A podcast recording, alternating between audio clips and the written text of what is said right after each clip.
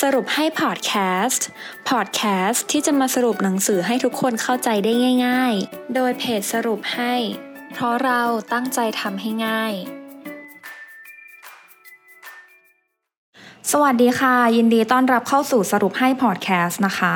สำหรับพอดแคสต์ในตอนนี้มินจะมาสรุปหนังสือที่ชื่อว่า niksen ศิลปะของการไม่ทำอะไรเลย รัชญาการสร้างความสมดุลระหว่างชีวิตกับการทำงาน ที่ทำให้ชาวดัตช์มีดัชนีความสุขสูงเป็นอันดับต้นๆของโลก เขียนโดยคุณแอนเนตลาฟไรเชนการไม่ทำอะไรเลยเท่ากับขี้เกียจ และการขี้เกียจเป็นบาปในหลายศาสนา และเป็นสิ่งที่ไม่ถูกใจใครหลาย ๆ คนในหลาย ๆ สังคม เพราะการไม่ทำอะไรเลยหรือการขี้เกียจย่อมไม่ก่อให้เกิดประโยชน์ใด ๆ โดยเฉพาะในสังคมและโลกยุคปัจจุบัน ที่เรียกร้องให้เราต้องมี productivity อยู่ตลอดเวลา และเมื่อเราเลือกไม่ทำอะไรเลย นั่นแปลว่าเรากำลังท้าทายความเชื่อ และขนบของสังคมทุนนิยมอย่างร้ายแรง ซึ่งในหลายครั้งมันก็ ส่งผลลบที่กลายมาเป็นผลกระทบอย่างมากต่อใครคนหนึ่งที่ตัดสินใจว่าตัวเองจะไม่ทำอะไรสักอย่างหนึ่งในเวลาต่อมา และการเรียกร้องให้คนต้อง productivity ทำให้เกิดปัญหาทางสุขภาวะที่คาดไม่ถึงตามมาอย่างมากในปัจจุบัน ทั้งความเครียด การลดทอนคุณค่าของตัวเอง กระทั่งในท้ายที่สุดมันกลายเป็นโรคร้ายที่ฆ่าชีวิตของหลาย ๆ คนไป ทั้งที่ในความเป็นจริงแล้ว เราทุกคนพึงมีสิทธิที่จะไม่ทำอะไรเลย หรือพึงมีสิทธิที่จะขี้เกียจโดยที่ไม่ควรได้รับผลกระทบใด ๆสำหรับความหมายของ niksen หรือชื่อหนังสือนะคะ niksen เป็นภาษาดัตช์มีความหมายในภาษาอังกฤษว่า doing nothing หรือการไม่ทำอะไรเลย ซึ่งผู้เขียนหนังสือคุณแอนเนตเป็นผู้ถ่ายทอดแนวคิดนี้ เพื่อให้ผู้อ่านได้หยุดพักและอยู่กับตัวเองบ้าง เพื่อให้สมองของเราได้รู้สึกผ่อนคลาย และช่วยให้ระบบความคิดของเราได้ค้นพบไอเดียใหม่ ๆ จากการที่ได้หยุดคิดไปชั่วคราวนั่นเองค่ะ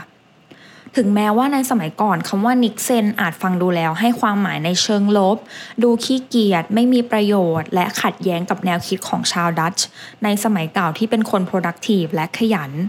แต่ยังไงก็ตามนะคะ การตีความหมายใหม่ในปัจจุบันของชาวดัตช์ต่างให้นิยามของคำว่า niksen ในเชิงบวก เนื่องจากโลกของเรานั้นก้าวไปข้างหน้าตลอดเวลา มีสิ่งต่างๆ รอบตัว มีการเปลี่ยนแปลงเร็วขึ้นทำให้มนุษย์อย่างเราต้องวิ่งตามกระแสและเทคโนโลยีอยู่เสมอ ดังนั้นสิ่งที่ชาวดัตช์ให้ความสำคัญอันดับต้นๆในการใช้ชีวิตก็คือ การหยุดพักชั่วคราวเพื่อให้จิตใจได้สงบลง และเพื่อให้สมองมีเวลาได้พักจากเรื่องต่างๆ เพื่อเข้าใจ niksen มากขึ้นนะคะมินจะเล่าถึงเจตนาของ niksen ว่า niksen เนี่ยเขามีเจตนาอะไร ซึ่งเขามีเจตนาหลักๆอยู่ 5 ข้อค่ะ ข้อที่ 1 เราจะคำนึงถึงแนวคิดนิกเซนหรือการไม่ทำอะไรเลยเป็นสิ่งสำคัญ เพื่อให้เราได้ทำงานได้อย่างมีประสิทธิภาพในภายหลัง มีความคิดสร้างสรรค์ และมีสุขภาพจิตที่ดี ข้อ 2. เราจะปล่อยตัวเองไม่ให้ทำอะไรเลยชั่วคราว เพื่อให้เราได้พักสมอง และลดภาวะเบิร์นเอาท์และให้เวลาตัวเองได้ตกตะกอนความคิด ข้อ 3. เราจะจัดเวลาส่วนหนึ่งในแต่ละวันที่จะไม่ทำอะไรเลย จัดเวลาของคุณให้ดีในแต่ละวัน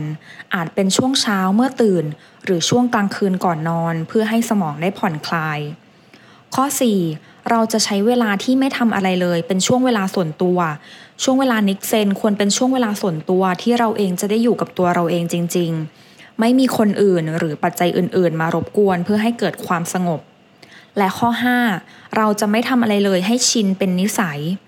ซึ่งฟังดูแล้วอาจจะตลกสักหน่อยนะคะ แต่ผู้เขียนอยากบอกคุณว่า การทำให้ตัวคุณเองได้รู้สึกถึงช่วงเวลาว่าง และเงียบสงบบ้าง เปรียบเสมือนการชาร์จแบตเพิ่มพลังในแต่ละวันเป็นอย่างดีค่ะ เมื่อคุณรู้เจตนาของ niksen แล้วนะคะ ต่อไปเราจะไปเรียนรู้วิธีการปรับใช้วิธีการ niksen กับชีวิตของเราค่ะ เราจะเริ่มต้นปรับใช้วิธีการ niksen ได้อย่างไร ความจริงแล้ว niksen หรือการไม่ทำอะไรเลย สามารถเริ่มต้นในช่วงเวลาไหนของวันก็ได้นะคะ